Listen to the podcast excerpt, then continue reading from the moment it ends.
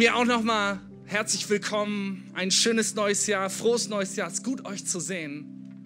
Ich habe ähm, hab mich richtig, richtig doll gefreut auf diesen Sonntag, weil wir ein Thema haben, was ich liebe. Und zwar ist es das Thema Vision. Vision. Im äh, genau Hebräischen, unser Screen hat irgendwie so ein bisschen Probleme. Da seht ihr das wackelt so hin und her. Also wer ein bisschen schnell seekrank wird, sollte da nicht zu viel hingucken. Ähm, ansonsten hat das Welcome-Team bestimmt auch einmal für dich, kein Problem. Ähm, genau, das Wort Vision heißt im Hebräischen Chatzon. Du kannst zwar deinem Nachbarn sagen, Chatzon. Und der darf antworten, Gesundheit. Ähm, das ist ein Wort, was das bedeutet so viel wie ähm, Offenbarung, Weissagung, ein Gesicht, also etwas zu sehen, ein Traum, eine Prophetie oder eben auch das Wort Vision. Mein Thema ist heute Morgen Vision. Vision. Du brauchst eine Vision für dein Leben. Du brauchst eine Vision nicht nur für dein Leben, für das ganze Große, sondern du brauchst eine Vision für diesen Tag. Du brauchst eine Vision für die nächste Minute. Du brauchst eine Vision für das Mittagessen hier nach dem Gottesdienst. Etwas, worauf du vorausschaust. Bald fasten wir ja, dann brauchen wir die Vision nicht. Das habt ihr ja schon mitbekommen. Aber Vision ist lebensnotwendig. Wir können nicht ohne Vision existieren. Wir sind geschaffen dafür, mit Vision zu leben.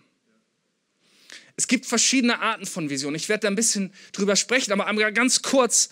Ähm, als Überblick, wozu braucht man Vision überhaupt? Also in Sprüche 29, 18 steht nämlich, ein Volk ohne Offenbarung, ein Volk ohne Chazon, ohne Vision ist, wo keine Vision ist, da geht das Volk zugrunde oder wird wild und wüst. Aber wohl dem, der auf das Gesetz Gott acht, Gottes achtet oder wohl dem, der Gottes Gesetz folgt. Und ihr müsst verstehen, immer wenn ihr im Alten Testament Gesetz liest, dann ist das nicht das BGB der Juden, okay? Das Gesetz ist ein Ausdruck von Gott selber. Es ist ein Ausdruck von seinem Wesen, von seinen Werten, von seiner Größe, von seiner Gnade, seiner Liebe und von seiner Gerechtigkeit. Das heißt, wenn es heißt, du sollst dem Gesetz folgen, heißt, du sollst Gott folgen. Das heißt, ein Volk ohne Vision geht zugrunde, wird wüst und wild. Und das sehen wir gerade heutzutage. Wir haben nämlich keine Vision mehr. Wir sind, uns geht's so gut wie noch nie zuvor, aber das Leben hat für die meisten Menschen so wenig Bedeutung wie jemals zuvor in der Geschichte. Ne? Kaffee trinken und zur Kehr gehen und dann möglichst sang- und klanglos sterben, macht es halt irgendwie nicht aus, das Leben, oder? Aber irgendwie ist es das, was wir, was wir leben sollen. Ne? Wohlhabend sind wir. Wir leben in einem, wir haben das goldene Ticket auf diesem Planeten hier im Westen Europas. Und die Leute sind verzweifelt, weil ihr Leben keine Bedeutung hat, weil es keinen Sinn hat, weil ihnen die Vision fehlt. Es wird wild und wüst. Im Hebräischen, wenn man da reingeht, wild und wüst, das Bild, was da gezeichnet wird, ist eine, eine Stadt, deren Stadtmauern eingerissen wurden die hat keine Grenze mehr, die hat keinen Schutz mehr, die hat keinen klar definierten Rahmen, wo der Ort ist, wo ich sicher bin, wo ich hingehöre, wo mein Haus ist, wo mein Zuhause ist, wo meine Familie ist, wo ich drum kämpfe, was ich verteidigen kann. Es ist wild und wüst und ich weiß nicht mehr, wo ich bin. Du brauchst Vision in deinem Leben. Vision hilft dir, etwas in deinem Inneren zu sehen, was es noch nicht gibt. Vision hilft dir in deinem Inneren etwas zu sehen, was es noch nicht gibt. Macht mal bitte von Jonathan Swift die, das Zitat, was ich habe. Ich habe mir es nämlich hier nicht aufgeschrieben. Genau, Vision ist die Kunst, das Unmögliche oder das Unsichtbare zu sehen in deinem Inneren. Das Ding ist, wenn du keine Vision hast in deinem Leben, hast du Angst. Es gibt zwei Sachen. Vision als Hoffnung auf was Besseres auf etwas Gutes oder Angst vor etwas Schlechtem. Und so oft, und das ist gerade das, was passiert, wir haben keine Vision, unser Leben, unsere Gesellschaft hat nicht mehr eine klare Richtung, einen Sinn und Angst ersetzt es. Angst kommt mit rein. Und zwar auf allen, auf dem gesamten Spektrum der politischen Landschaft. Und es passiert auch gerade was, dass die Leute zur Politik schauen, um ihnen Erlösung zu bringen um in Rettung zu bringen. Merkt ihr, wie das Klima immer radikaler wird? Nach links, nach rechts, nach oben, nach unten, wo auch immer. Es wird immer radikaler, weil die Leute sind haltlos und sehen sich nach Vision und nach Hoffnung. Aber weil sie keine Vision haben, wird es ersetzt von Angst. Angst vor Migration, Angst vor Armut, Angst vor Terror von links, Angst vor Terror von rechts, Angst, Angst, Angst. Und natürlich gibt es Dinge, vor denen kann man durchaus Angst haben. Aber kann das mein Mittelpunkt sein, wonach ich mein Leben ausrichte? Wonach ich meine Werte baue? Hey Leute, wir sind berufen dazu, mit einer anderen Vision zu leben. Aus einer anderen Vision herauszuleben. Vision lässt dich in deinem Inneren etwas sehen, was es noch nicht gibt. Ohne Vision bist du blind. Du bist abhängig von der Vision anderer. Ohne Vision bist du blind. Vision im Englischen ist ja einfach auch nur das Wort für Sichtfeld. My vision, mein Sichtfeld. Alles, was ich sehen kann, ist meine Vision. Das heißt, wenn du keine Vision hast, bist du blind. Ohne Brille. Was? Ähm, nee, so stark ist die noch nicht. Vision ist das Hoffen auf eine bessere Zukunft. Was ich sagte, du hast entweder Vision und Hoffnung auf eine bessere Zukunft oder du lebst aus Angst vor einer schlechteren. Eine Vision ohne Gott führt nirgendwo hin. Führt zur Zerstörung. Weil die Frage ist, und ich werde das gleich ein bisschen beschreiben, die Frage ist, was treibt deine Vision an? Und wie treibst du sie voran? Und wie setzt du sie um? Wie gehst du darauf zu? Und Vision ist jetzt mal ein Oberbegriff. Da packe ich jetzt mal die Angst mit rein. Das, was dich in deinem Leben mit antreibt. Und eine der großartigsten, markantesten Beispiele für mich persönlich ist die Geschichte von Jakob. Jakob ist der Sohn von Isaak. Isaak ist der Sohn von Abraham. Wir haben jetzt keine Zeit, die komplett vorzulesen, obwohl das großartig wäre, aber du hast, kriegst eine Hausaufgabe mit. Okay? Meld dich mal ganz kurz. Also alle einmal melden. Ne? Du kriegst eine Hausaufgabe. Wenn du es verstanden hast, wink mal kurz und wage es nicht, den Pastor anzulügen. Du liest zu Hause im ersten Buch Mose die Kapitel 25 bis 33. Das ist eine großartige Geschichte. Ich, das ist eine meiner absoluten Lieblingsgeschichten. Wer meine Predigten hört, hört mich ständig sagen, das ist mein Lieblingsvers, das ist mein Lieblings... Also, aber die Geschichte wirklich, die ist ganz oben in der Liste. Jakob ne, ist der Sohn von Isaak, der der Sohn von Abraham ist. Abraham ist der Mann, den Gott auswählt, sagt, durch dich will ich meine Rettung in Gang bringen. Mit dir schließe ich einen Bund. Deine Nachkommen werden den Plan, den ich zur Rettung der Welt habe, umsetzen. Mit ihm geht er los. Mit einem Menschen, der Fehler hat, der nicht perfekt ist, der nicht vollkommen ist, aber der eins hat, den Mut hat, loszugehen. Den Mut hat, Altes hinter sich zu lassen und auf Neues zuzugehen, weil er eine Vision hat. Wir können später im Hebräerbrief im Neuen Testament lesen, dass er eine Vision hatte von einer Stadt, dessen Baumeister Gott war. Von einer Stadt, in der die Dinge, die jetzt im Unrecht sind, im Recht sind. Wo, wo jetzt Angst ist, ist da Freiheit. Das war sein Traum, seine Vision. Und er ist ausgezogen aus allem, was er kannte und losgegangen. Und ihm war verheißen, dass er Nachkommen wie Sand am Meer haben wird. Als sie 100 waren, er und seine Frau oder 80, ähm, hatten sie immer noch kein Kind. Was ist los mit deiner Vision, Abraham? Ein Sohn bekommen sie. Ein Sohn, das ist der Isaak. Isaaks Story ist relativ kurz. Aber Isaak hat zwei Söhne. Und zwar Esau und Jakob. Die werden geboren, sind Zwillinge. Und es beginnt damit bei der Geburt, die Story von Jakob, dass sich Jakob, Esau ist der, der als Erste auf die Welt kommt und Jakob der Zweite, dass er sich an der Ferse von Esau festhält. Ich will der Erste sein.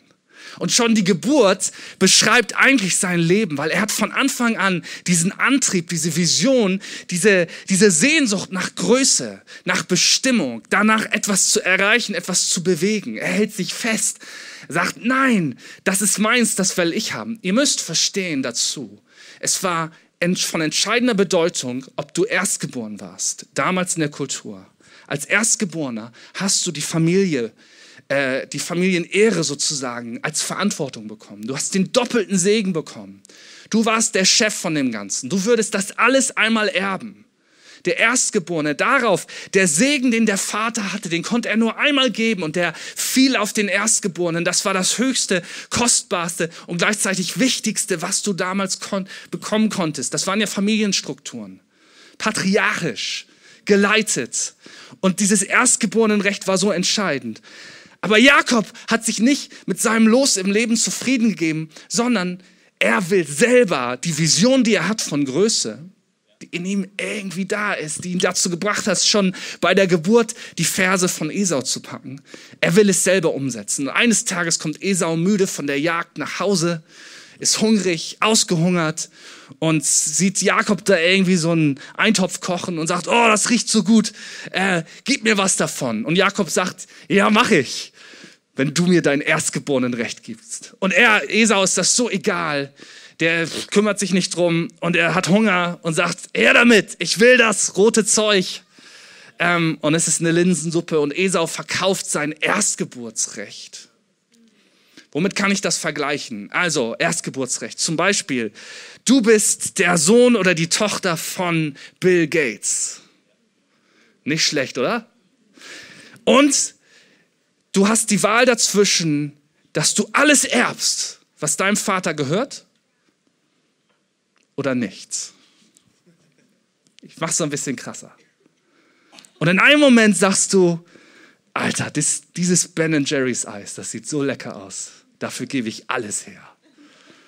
Und dann ist es doch ein Linseneintopf, gefroren oder so. Eh. Ähm, aber das passiert und Jakob ergaunert sich die Aussage von Esau, dass ihm jetzt das Erstgeborenenrecht hört. Und dann mit Hilfe seiner Mutter betrügt er auch noch seinen Vater.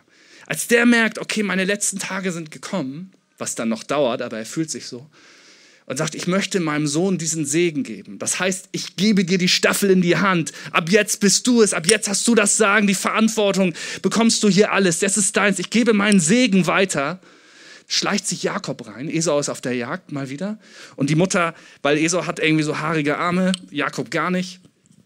Jakob ist eher so metrosexuell. Nee, ähm, nee äh, Jakob äh, bindet sich so, so Fälle um, dass sich das so anfühlt und macht irgendwie das leckerste Essen. Die Mutter macht das leckerste Essen, was Isaak liebt. Und er kriegt tatsächlich den Segen, den der Vater nur einmal sprechen kann. Er setzt seine Vision um, seine Vision vom Leben, seine Vision von Größe und Bedeutsamkeit. Was passiert? Sein Bruder ist natürlich richtig sauer und möchte ihn umbringen. Jakob flieht. Er flieht. Und jetzt passiert was. Auf seiner Flucht in der Wildnis hat er nachts einen Traum und Gott begegnet ihm. Und er sieht den Himmel offen. Er sieht die Engel vom Himmel herabkommen zur Erde. Und Gott erneuert den Bund. Erneuert den Bund, den er Abraham gegeben hat. Mit Jakob. Und Jakob realisiert, das ist ein Ort, wo Gott ist. Und er baut einen Altar und bringt ein Opfer da und, und weiht diesen Ort. Und es, und es verändert etwas in ihm. Ganz, ganz grundlegend. Es ist eine Begegnung mit Gott, die alles verändert. Er geht zu seinem Onkel Laban. Laban hat zwei Töchter, Lea und Rahel. Rahel ist die jüngere und in der Story berichtet die viel, viel hübschere. Jakob verliebt sich in Rahel, will sie heiraten, bittet Laban um die Hand seiner Tochter. Und er sagt, alles klar, wir haben jetzt ja gerade ein paar Verlobungen hier gehabt. Ich glaube, das lief anders, ne? Der Onkel sagt, alles klar, du kannst meine Tochter heiraten, aber zuerst musst du sieben Jahre für mich arbeiten. Ohne Lohn. Und er ist so verliebt und bereit, ich tue es, ich mache es. Er arbeitet sieben Jahre ohne Lohn für seinen Onkel und in der Hochzeitsnacht jubeln sie ihm die ältere Tochter unter. Weil das ging einfach damals nicht. Die Jüngere erst verheiratet, das macht man nicht, so läuft das nicht. Die haben den armen Kerl abgefüllt. Und dann hat er mit der Lea geschlafen in der Hochzeitsnacht. Und es war damals so, in dem Moment, wo eine Jungfräulichkeit einer Frau genommen war, dass die Ehe war vollzogen, die Verantwortung war deine, da, da kamst du nicht mehr raus aus dem Deal. So. Ein Tiefschlag, würde ich mal sagen. Aber er sagt, ich will trotzdem Rahl heiraten. Damals konnten die mehrere Frauen haben. Und Laban sagt, ja, alles klar, du musst noch mal sieben Jahre für mich arbeiten. Und er tut es. Er arbeitet sieben Jahre und heiratet dann auch noch Rahel, die er mehr liebt. Und es passiert, dass Gott Jakob segnet in dieser Zeit. Seine Familie wächst sein, sein Reichtum, sein Wohlstand wächst. Laban gibt ihm ein bisschen was ab von seinen Herden und so. Und diese Herden vermehren sich wie wahnsinnig. Und es, er hat einfach Erfolg. Gottes Hand ist auf seinem Leben. Gott segnet ihn.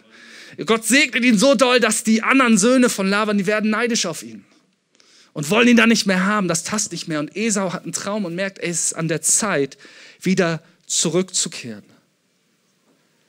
Also zieht Jakob mit seiner gesamten Familie, seine Herden, seinen Angestellten wieder zurück. Ihr müsst euch vorstellen, das war damals wie, eine, wie ein Familienunternehmen. Mit, mit vielen, vielen Mitarbeitern, mit Familie, Mitarbeitern, Angestellten, Herden, äh, Logistikern. Das ist ein größeres Aufbauteam gewesen als hier am Sonntagmorgen. Und, und die alle machen sich auf den Weg und zwar, er kehrt zurück in das Land seiner Väter. Natürlich ist da noch die Sache mit Esau. Ach, da war ja was. Ja, und Jakob hat natürlich große, große Angst. Aber in diesen über 14 Jahren hat Jakob sich verändert. Es ist was mit ihm passiert. Und auch Esau hat sich verändert. Und äh, Jakob macht das strategisch. Er ist immer noch ein cleverer Typ, der versucht sich sein Ding. Ne? Lieber vertraue ich auf meine eigene Schlauheit, auf meine eigene Fähigkeit als auf Gott. So ein bisschen kommt das wieder durch. Er schickt so herdenweise Geschenke voraus und sagt den Leuten, die immer, wenn ihr Esaus Leute seht, sagt, hier, das ist ein Geschenk für dich, um ihn milde zu stimmen. Ne? Das ist so, wenn, wenn der Mann mit Strauß Blumen nach Hause kommt. Um halb zehn abends. Er wollte doch schon um fünf zu Hause sein. Ähm, genau. Oder die Frau. Geht ja auch. Die bringt so einen Flens nach Hause. Und der Mann sagt, äh, cool, danke, komm rein. Nee. Ähm, ich habe übrigens, ganz kurz, halt mal kurz den Gedanken fest. Ich habe der Flens finde ich, die beste Marketing-Idee aller Zeiten geschickt. Ähm, ich habe gesagt, wie wäre es, wenn, weil in, in einem äh, Flens-Kasten sind ja 24 Flaschen drin. Ne? Ich habe gesagt, mach doch nächstes Jahr einen Adventskalender. Pass auf. Und Du kannst einfach so Etiketten drucken, da stehen Zahlen drauf und ne, ihr, ihr Kerle würdet ihr euch freuen. Genau, ich habe ich hab hab das Ding geschrieben, man kann über Facebook schreiben, hey, wie ist das nicht die beste Idee aller Zeiten? Wenn ihr das macht, möchte ich aber nicht Copyrights, sondern Copyrights.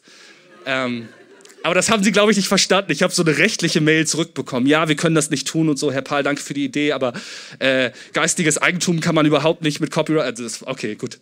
Ich fand die Idee gut. Ähm, so, okay, streich das mal wieder. Wir springen zurück zu Jakob. Wir sind gerade am entscheidenden Punkt. Jakob kehrt zurück ne, mit mehreren Kästen Flens, den er Esau vorausschickt auf den Kamelen, sagt, hier bitte, stimm dich gnädig, bring mich nicht um, lass meine Familie am Leben. Ich möchte Frieden mit dir machen. Und es passiert so, dass Jakob ähm, geht voraus und überquert den Fluss, der sozusagen das die Grenze des Landes markierte, als erster und ist nachts alleine da. Und das möchte ich einmal vorlesen. Das steht im 1. Mose 32 ab Vers 25. Jakob aber blieb allein zurück. Da rang ein Mann mit ihm, bis die Morgenröte anbrach. Und als dieser sah, dass er Jakob nicht bezwingen konnte, da schlug er ihm auf sein Hüftgelenk, sodass Jakobs Hüftgelenk verrenkt wurde beim Ringen mit ihm. Und der Mann sprach, lass mich gehen, denn die Morgenröte bricht an. Jakob aber sprach, ich lass dich nicht, es sei denn, du segnest mich. Da fragte er ihn, was ist dein Name? Er antwortete, Jakob. Da sprach er, dein Name soll nicht mehr Jakob sein, sondern Israel. Denn du hast mit Gott und Menschen gekämpft und hast gewonnen. Jakob aber bat und sprach, lass mich doch deinen Namen wissen. Er antwortete, warum fragst du nach meinem Namen? Und er segnete ihn, dort. Das ist eine ganz abgefahrene Geschichte. Jakob ist alleine in der Nacht vor diesem monumentalen Treffen. Nach all dem, was passiert war, sitzt er und plötzlich greift ihn ein Mann an und kämpft mit ihm. Und die beiden ringen die gesamte Nacht. Aber Jakob lässt nicht nach, er kämpft, er kämpft um sein Leben und er lässt nicht los. Und irgendwann sagt dieser Mann, lass mich gehen, der Tag bricht an. Und Jakob sagt, weil er versteht, ich kämpfe hier nicht mit was Natürlichem, sondern mit etwas Übernatürlichem. Ich lass dich nicht los, es sei denn, du segnest mich. Leute, das ist so der Hammer, weil das ist derselbe Jakob, der seinen Bruder um sein Erstgeburtsrecht betrogen hat. Der seinen Vater mit der Hilfe seiner Mutter, was meint ihr, was das mit der Ehe gemacht hat? Der seinen Vater mit Hilfe seiner Mutter um den größten Segen gebracht hat, den er sprechen kann. Der selber dafür gesorgt hat, dass das, was er meinte, ihm zustand, dass ihm das gehören sollte. Und plötzlich ist dieser Jakob da ganz, ganz klein. Und so alleine und so schwach wie nie zuvor. Und er ist so stark wie noch nie, weil er sich festhält. Er greift das Leben mit seinen Händen und er ringt darum und er sagt, ich lass dich nicht los. Ich lass dich nicht los, es sei denn, du segnest mich. Ich gebe nicht mehr auf, ich bin nicht derselbe, ich bin ein neuer Mensch. Und was passiert? Er bekommt einen neuen Namen. Namen stehen in der Bibel, gerade in der Antike, für Berufung, für Bestimmung, für Identität, für Lebensauftrag. Dein Name ist nicht mehr Jakob.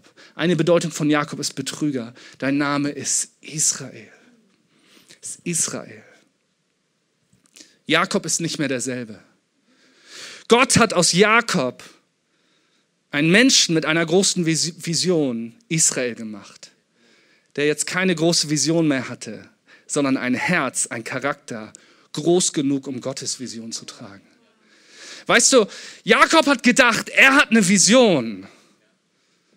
Aber Gott hat gesagt, nein, du trägst eine Nation in dir. Du trägst die Bestimmung und die Berufung einer Nation in dir. Und das, was du denkst, was groß ist, ist viel zu, viel zu klein. Und der Wendepunkt, der entscheidende Wendepunkt in der gesamten Geschichte ist Jakobs Begegnung mit Gott in der Wüste. Und das Abgefahrene bei Vision ist, ich habe mit Diogo kurz gesprochen vom Gottesdienst, du kannst sogar eine verkehrte Vision haben, aber wenn Gott Teil dieser Vision ist, wird er dich richtig führen. Ne, wenn wir uns mal die, die Jünger, die Nachfolger von Jesus anschauen, was ihre Beweggründe waren, mit Jesus unterwegs zu sein. Das ist ganz schön dünnes Zeug. Die einen wollten reich werden, die anderen wollten Anerkennung, der andere wollte, die anderen wollten die Römer aus dem Land vertreiben. Die hatten alle so ihre Gründe. Das war von Anfang an nicht hochheilig, äh, bewusst dessen, was Jesus tut. Nein, das waren ihre menschlichen Visionen davon, was sie dachten, was ihnen fehlt, was sie brauchen, um sich ganz und richtig und vollkommen zu fühlen. Und sie spürten, bei Jesus ist irgendwas, das kriege ich da. Das Abgefahrene. Jesus beruft sie, er sagt, hey, folgt mir nach und ich werde euch zu Menschenfischern machen. Manchmal reicht es, dass du eine Vision hast. Selbst wenn die erstmal irgendwie in eine Richtung geht, die vielleicht nicht unbedingt das Beste ist. Aber wenn Gott Teil davon ist, wird er verstehen, dich zu führen und, und zu leiten. Und das sehen wir bei Jakob. Ne, er hat erstmal wieder, ne, geht es ihm um seinen eigenen Wohlstand, um seinen eigenen Erfolg. Ich will diese Frauen, ich will das und so weiter und so fort. Aber plötzlich ist Gott Teil von dieser Vision. Und was passiert dann? Gott lässt ihn durch eine harte, harte Schule gehen, indem er Leute über ihn setzt, wie sein Onkel, die ihm genau dasselbe antun eigentlich, was er anderen angetan hat. Und es verändert etwas in ihm. Es schafft Größe, es schafft Charakter, es schafft Zerbrochenheit. Wisst ihr, du kannst spüren, wenn Menschen durch Zerbruch gegangen sind, weil die mit einer anderen Größe dastehen, die auf der anderen Seite rausgekommen sind. Weil die mit einer anderen, mit einer anderen Zartheit, die aber ungeheuer kraftvoll ist, dastehen. Und das ist Jakob passiert. Er ist nicht mehr derselbe. Er ist, er ist mit Gott durch dieses Tal gegangen. Aber warum? Weil die Vision, die auf seinem Leben lag, war das Schicksal einer ganzen Nation, aus der der Erlöser kommen sollte. Du brauchst eine Vision in deinem Leben. Wenn du versuchst, dein Leben ohne Vision zu machen, ohne Vision mit Gott, dann kommst du nirgendwo hin. Nirgendwo. Wisst ihr, als ich Jesus kennengelernt habe, da kam ich aus einer Phase raus, wo ich viel, viel Mist gebaut habe und ich habe ganz viel in diversen Bands gespielt. Und die Vision von meinem Leben war, ich möchte Musik machen und ich möchte ein Star werden, ich möchte vielleicht Weltstar werden. Ne? Das ist eine kleine Vision hatte ich. Nee, ich wollte einfach irgendwie coole Musik machen, das hat mir Spaß gebracht. Ähm, verschiedensten Bands und so weiter. Dann habe ich Jesus kennengelernt an einem absoluten Tiefpunkt in meinem Leben. Bin neu losgegangen und hatte eine neue Vision. Ich wollte ein christlicher Musikstar werden. Cool, ey, voll geheiligt. Aber ich merkte, ey, das, was, das geht auch, da geht was. Und ähm, irgendwas hat in mir immer resoniert, also etwas zum Schwingen gebracht, was ich versucht habe zu interpretieren. Wir haben angefangen, irgendwie so eine Art Kirche zu starten. Das waren damals die Jesus Freaks, ein ganz verrückter Haufen. Verrückter als das hier, weitaus. Und, und ähm, plötzlich merkte ich, warte mal, Menschen zu erreichen, Menschen mit reinzuholen, ihnen von Jesus zu erzählen, das ist irgendwie, ah, das macht was mit mir. Ich, ich glaube, das war das und äh, so ist Gott mit mir immer weitergegangen. Immer weiter, immer weiter. Meine Vision war irgendwann mal irgendwie ein Musiker zu sein, Erfolg zu haben, Anerkennung dadurch zu haben. Und ich bin jetzt an einem Punkt, wo das, was mir am meisten Freude in meinem Leben macht, es Mensch ist, Menschen von Jesus zu erzählen weil er der Sohn Gottes ist und weil er der Weg, die Wahrheit und das Leben ist, weil er Licht bringt da, wo Dunkelheit ist, weil er Freiheit bringt da, wo Gebundenheit ist. Ich, und, und wenn ich drüber nachdenke, was meine Motivation früher gewesen war, es geht nicht um deine Motivation, es geht darum, dass du auf etwas zugehst zusammen mit Jesus. Bei Jakob ist das auch so. Sein Plan war ein komplett anderer und er kommt zurück als ein als ein neuer Mensch und hat einen neuen Namen. Er ist nicht mehr derselbe, weil er jetzt nicht mehr seine Vision lebt, sondern weil er Gottes Vision lebt für sein Leben. Jakob versöhnt sich daraufhin mit Esau und lässt sich dort nieder. Später zieht er noch aufgrund einer Hungersnot nach Ägypten. Und 400 Jahre später zieht eine Nation wieder zurück, Israel. Mose bringt sie raus aus der Sklaverei. Das ist die Geschichte. Und es ist eine Person.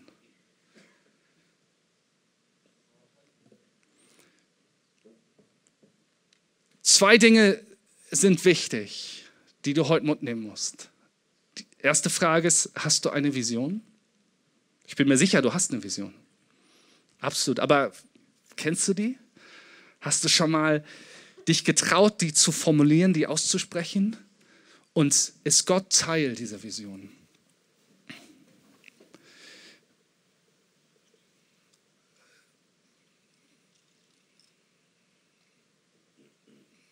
Okay.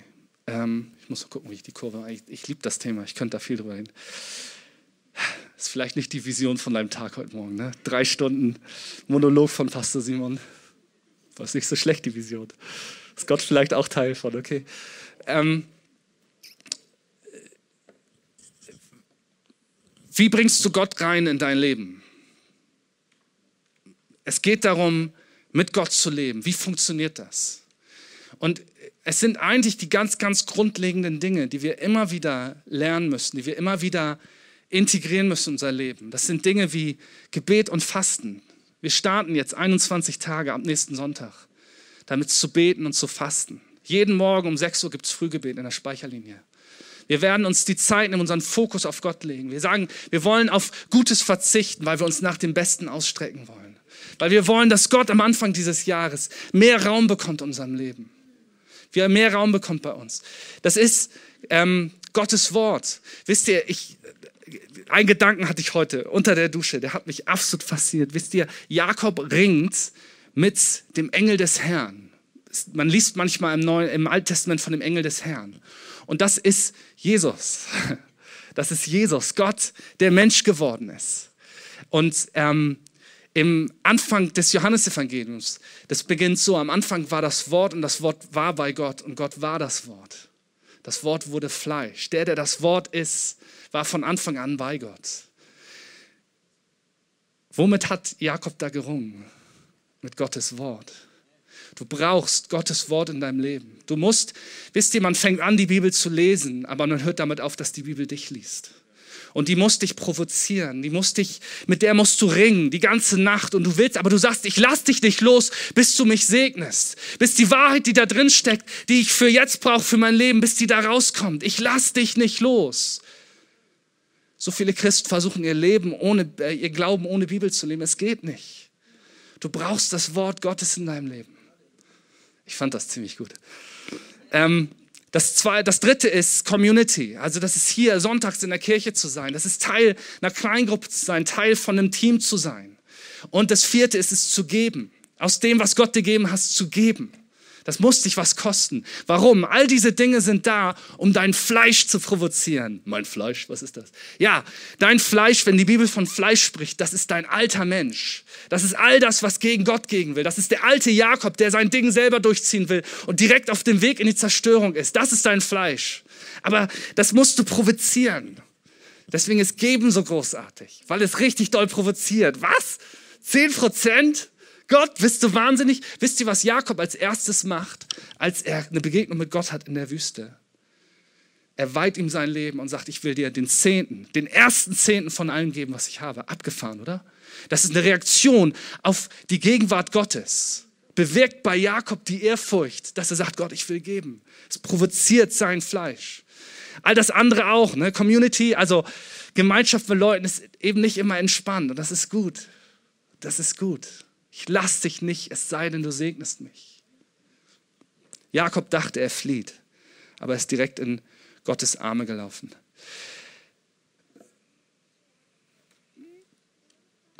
Okay, ich ziehe da mal einen Strich, aber ich habe eine Leidenschaft dafür. Du brauchst eine Vision in deinem Leben. Aber nicht irgendeine Vision, du brauchst Gottes Vision in deinem Leben. Dein Leben muss Teil von etwas Größerem sein. Kirche ist genau dafür da, einen Ausdruck von Gottes Leben zu haben hier auf der Erde, wo wir genau das entwickeln, erfahren und entdecken können. Ja, du musst nicht sieben Jahre BFD machen, bis du hier heiraten darfst, obwohl es eigentlich eine geile Idee ist. Ne? Ja.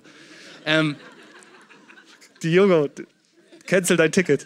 Ähm, nee, aber, aber sich in ein irgendwo reinzubringen, wo Leute ähm, mir helfen, weiterzukommen. Pastor Sam aus Neuseeland, der sagt das immer ganz simpel. Er sagt, hey, woran weißt du, dass du Menschen in deinem Leben hast, die, die Einspracherecht haben?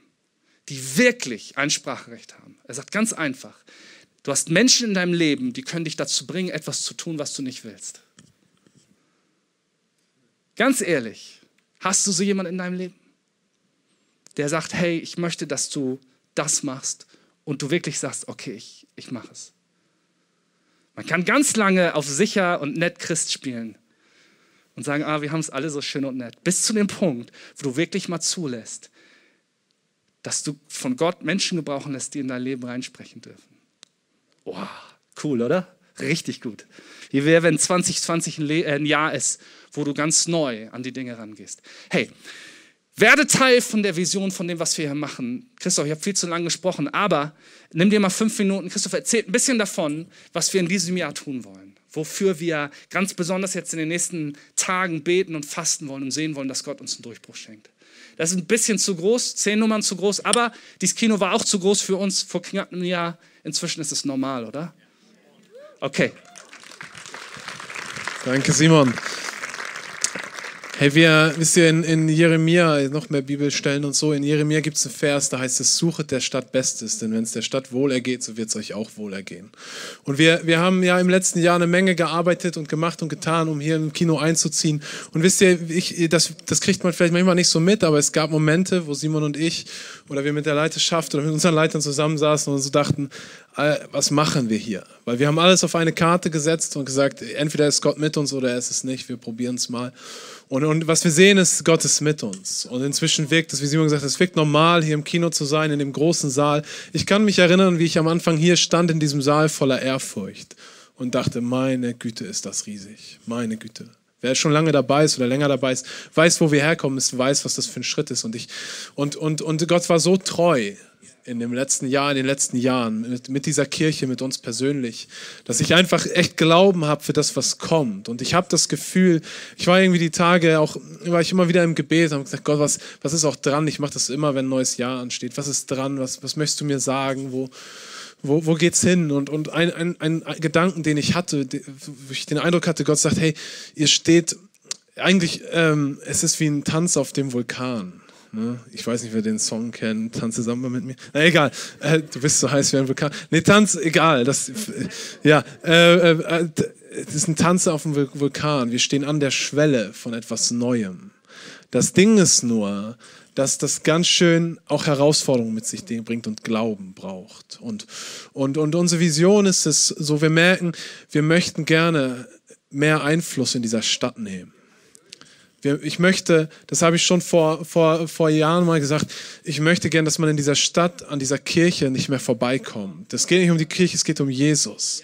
Du sollst in dieser Stadt an Jesus nicht mehr vorbeikommen. Wenn du neu hier, wenn jemand neu hier hinzieht, muss er von Jesus hören. Wenn, wenn hier Dinge passieren in der Stadt oder in dieser Welt, wir sehen gerade, was los ist in dieser Welt ähm, in diesen Tagen und wie Hoffnung fehlt, möchte ich, dass, wenn du nach Flensburg kommst, du Hoffnung bekommst. Und wir erleben das schon. Ich weiß gar nicht, mit wie vielen Leuten ich in der letzten Zeit gesprochen habe, die davon träumen oder darüber nachdenken, in den nächsten Jahren nach Flensburg zu ziehen oder schon gezogen sind. Wir, wir erleben das an allen möglichen e-, Ecken und Enden. Und es ist, weil Leute hier Hoffnung schmecken oft. Und nicht nur das, wir erleben das, weil Menschen, die, die irgendwie in Familie oder bekannt sind mit Leuten aus unserer Kirche, ziehen, orientieren sich nach Flensburg. Warum? Weil sie Hoffnung schmecken in dem Leben von Menschen. Und wisst ihr, Kirche ist nie ein Ort, wo ja, wir sind hier in einem, in einem, Kino und Kino ist so ein bisschen der Konsum, Konsumtempel unserer Tage. So, da kannst du, oder ist ja schon fast auf dem abklingenden Ast, aber du kannst dich hinsetzen und zugucken und wirst zwei Stunden bespaßt. Aber unsere Vision als Kirche ist das, ist das nicht, dass du einen gemütlichen Platz hast für zwei Stunden preisen wir Gott, dass wir einen gemütlichen Platz haben für diese zwei Stunden. Aber am Ende wollen wir mehr. Wir wollen, dass jeder Mensch in dieser, in dieser Stadt, in deiner Nachbarschaft, in deiner Familie Hoffnung und Vision bekommt für sein Leben. Wir wollen das als Kirche. Und deswegen glaube ich, dass es die, der nächste Step für uns, der nächste Schritt für uns als Kirche ist es, Einfluss zu nehmen in dieser Stadt, in deinem Umfeld, in, deinem, in deiner Nachbarschaft, in deiner, auf deiner Arbeit, wo auch immer. Und es passiert natürlich durch das, was wir am Sonntag machen, aber es passiert durch so viel mehr. Durch, durch dich letztendlich. Und, und ich glaube, dass Gott uns Gunst schenken wird in Beziehungen. Aber ganz konkret, ne, darauf Butter bei die Fische, worauf du wartest, ist, wir, wir träumen davon. Es gibt in diesem Kinokomplex, das ist ja ein Riesending. Ne? Wer sich das mal gibt, ist ein Casino drin und alles Mögliche. Da gibt es aber auch noch freie Räume, die wunderbar liegen. Wenn du aus dem Kino rauskommst, rechts gehst, siehst du die. Und, und die, wir träumen eigentlich von diesen Räumen. Wir sind in Gesprächen mit den Vermietern und ähm, wir werden jetzt im Januar haben wir noch mal ein, ein Gespräch. Und das ist viel zu groß und viel zu teuer. Ich bin erinnert an den Moment, wo wir überlegt haben, ins Kino zu gehen für den Sonntag. Viel zu groß, viel zu teuer, viel zu verrückt. Aber wir träumen davon, an diesem Ort präsent zu sein, unter der Woche, 24-7, jeden Tag. Ich gehe da manchmal vorbei und stelle mir vor, wie es wäre, wenn da Equippers dran steht, außen an der Fassade am Kino, wenn ein Banner von uns da hängt. Und da geht es immer noch um, auf einmal sehen Menschen, oh, da ist Hoffnung. Da ist dieser Jesus, da ist Kirche. Mitten in der Stadt, mitten in deiner Welt. Und, und, das ist, und, und dafür braucht es verschiedene Dinge. Wir, wir haben mit der Stadt gesprochen, wir würden gerne irgendwann ein Jugendzentrum gründen. So, das ist aber, ne, die sagen auch, okay, dann, dann zeigt mal, was ihr macht und so. Und dann ist es ein riesen politischer Hackmack und Klinkenputzen und so weiter und so fort, den wir gerne angehen aber es ist noch ein Weg. Und dann, äh, wir, wir träumen von einem, von einem Café, wo man sich dort sammeln kann, wo man unter der Woche hingehen kann, wo man Leute mitbringen kann und so weiter und so fort. Also Ideen haben wir und Visionen. Und wir wollen gerne, dass das ein Ort ist, wo, wo auf einmal die Stadt 24-7 erreicht wird, wo man sichtbar ist, wo man nicht mehr dran vorbeikommt. Und es geht los, dass wir, dass wir Beziehung bauen zu Menschen aus der Stadt, zu Menschen, äh, zu diesen Vermietern, die, die relativ einflussreich sind und so weiter und so fort. Äh, aber es, ich merke das immer mehr, es entwickelt sich ein Netzwerk an Leuten, die sagen, wir wollen dieser Stadt dienen und diese Stadt erreichen. In allen möglichen Positionen, sei das Unternehmen, sei das im sozialen Bereich oder wo auch immer. Das ist, wovon wir träumen, das ist, worauf wir zugehen. Und ich weiß, es wird der Moment kommen, wo wir sagen müssen, entweder packen wir alles auf eine Karte und tun es packen unseren Glauben zusammen und sagen, Gott, ich lass dich nicht los. Oder wir tun es nicht. Und, und ich, ich bin überzeugt davon in diesem Jahr, wir werden es tun. Aber ich kann das nicht alleine, wir können das nicht alleine. Wir brauchen eben nicht einen Haufen Zuschauer, sondern wir brauchen eine Kirche, die sagt, wir machen uns eins, um diese Stadt zu erreichen. Um Menschen die beste Botschaft mitzugeben, die es gibt. Um Hoffnung zu bringen. In eine Zeit, wo, wo man Hoffnung ist ein, ein, ein Gut, das es nee, gibt es nicht so viel im Moment. aber wir tragen es in uns. Wir dürfen es in uns tragen. Und das ist, das ist, worauf wir zugehen, was unsere Vision ist für die nächste Zeit. Das ist, es wird praktisch oder greifbar anhand dieser Idee von einem Jugendzentrum, Café, diesen Räumen da unten, äh, mitten in der Stadt, zentral vor Ort. Es gibt kaum besseren Ort in Flensburg. Aber es wird auch greifbar in deinem persönlichen Leben, in deinem Umfeld, in deiner Firma, in deinem Unternehmen, wo auch immer du gerade bist, in deiner Familie wo vielleicht auch in diesem Jahr sich Momente auftun, wo du Einfluss nehmen darfst auf jemanden, wo wir Einfluss nehmen dürfen auf Leute, wo wir, wo wir Beziehungen bauen dürfen, wo wir Begegnungen haben mit Menschen, die, die wichtig sind, die wirklich signifikant wichtig sind. Und so, so gehen wir weiter. Das ist die Vision, äh, in dieses Gebäude einzuziehen. Es wird eine Menge, eine Menge Geld kosten. Es wird uns richtig herausfordern als Kirche. Aber wir wollen mal drauf zugehen und schauen, ob Gott uns nicht segnet. Ich, ich, ich liebe, es gibt in der Bibel verschiedene Stellen, wo, wo Glaube oft ausgedrückt wird durch ein Vielleicht. Und Leute sagen, vielleicht ist Gott mit uns, vielleicht wird Gott uns segnen. Und meistens tut das. Aber es, ist, es, es, es zeigt, es macht es so präsent, diese Bereitschaft, Risiko einzugehen. Und wenn, ich möchte dich einfach einladen, wenn du hier bist und sagst, boah, das, das, das, das kitzelt was in mir, das fordert mich heraus, die Idee finde ich total bekloppt, aber ey, ich glaube, ich bin dabei, dann gibt es verschiedene Optionen, das zu supporten. Das erste ist Gebet. Wir brauchen Gebet, Gebet, Gebet, Gebet, Gebet. Wir brauchen Gebet für Gunst bei Menschen, bei der Stadt, bei allen möglichen Leuten. Wir brauchen gute Beziehungen. Und dafür darfst du beten. Wir brauchen aber auch, ne, weil es wird am Ende richtig viel Kohle kosten, Finanzen. Und, und es geht immer, es braucht Menschen. Ne, am Ende, wenn wir diese Stadt erreichen wollen, wenn wir wollen, dass die, die Menschen Jesus kennenlernen, wird das richtig viel Ressourcen kosten. Da möchte ich dich einladen, dich da einzuklinken. Und, und was es auch braucht, ist, dass wir alle nicht Zuschauer sind, sondern dabei sind. Ich bring mich ein. Und das sieht für jeden völlig anders aus. Und wisst ihr, wir sind eine Kirche, du kannst hier dein ganzes Leben lang in einem gemütlichen Sessel sitzen und Kaffee schlürfen, ist voll cool. Herzlich willkommen. Kein Problem. Aber vielleicht ist was in dir, was, was Feuer fängt. Und da möchte ich dich einladen. Möchtest du nicht mit uns gemeinsam diese Stadt erreichen und die Hoffnung ausbreiten in dieser Stadt und darüber hinaus? Sehr, ich,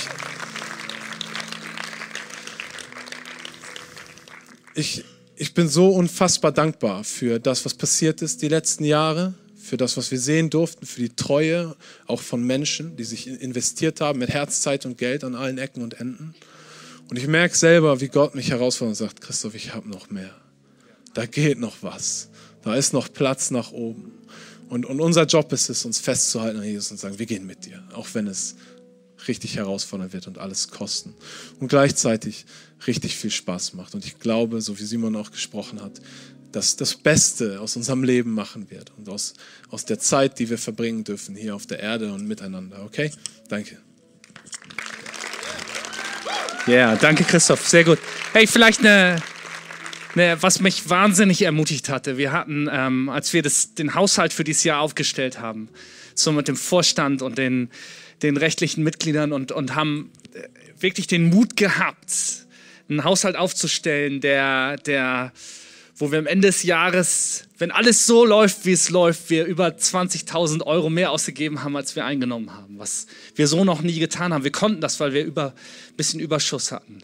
Und trotzdem ist das nicht so nett. Ne? Und du guckst im Dezember, boah, es lief ganz schön eng, es wurde ganz schön niedrig. Und fast am letzten Tag des Jahres äh, rief mich Christoph an und sagte, ey, hast du schon aufs Konto geguckt? Dann haben wir eine Einzelspende von 15.000 Euro bekommen. Aus völlig in, in der Höhe und wie das ist, völlig unerwartet.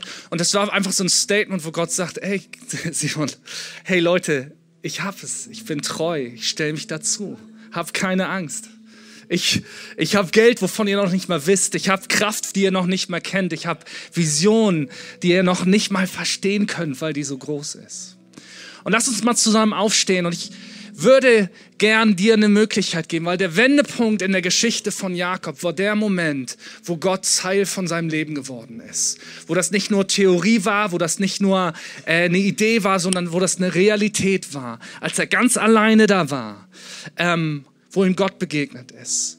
Und ich möchte dir eine Gelegenheit geben, jetzt eine Entscheidung dafür zu treffen, dass Gott Teil von deiner Lebensvision sein kann. Lass uns mal einfach die Augen schließen und schau nicht rum, das ist ein Moment, wo jeder das für sich tun darf. Wenn du sagst, ich bin hier und ich habe mich noch nie dafür entschieden, mein Leben mit einer Vision von Gott zu leben, mein Leben zu leben im Vertrauen auf ihn, mein Leben in der Abhängigkeit von seiner Gnade, seiner Liebe, seiner Vergebung zu leben. Aber ich merke, ich brauche etwas anderes in diesem Leben und ich möchte glauben. Die Jahreslosung ist, ich glaube, hilf meinem Unglauben. Und wenn das alles ist, was du sagen kannst heute und sagst, Gott, ich möchte dich kennenlernen. Jesus, ich möchte dich kennenlernen. Dann darfst du mal kurz deinen Arm heben, während alle Augen geschlossen sind.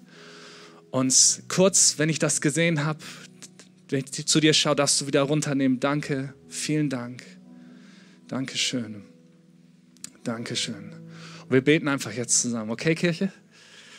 Wir beten zusammen. Danke, Jesus, dass du lebst und dass du mich liebst und dass du die Wahrheit bist, dass du das Leben bist und dass du der Weg bist. Ich entscheide mich heute, einen Schritt auf diesem Weg zu gehen. Ich bekenne, dass ich dich brauche. Deine Vergebung für alle meine Schuld deine Liebe für alle meine Lehre und deine Wahrheit für mein Leben. Und im Glauben und im Vertrauen auf dein Wort und durch deinen Heiligen Geist erkläre ich, dass ich ein Kind Gottes bin. In Jesu Namen. Amen.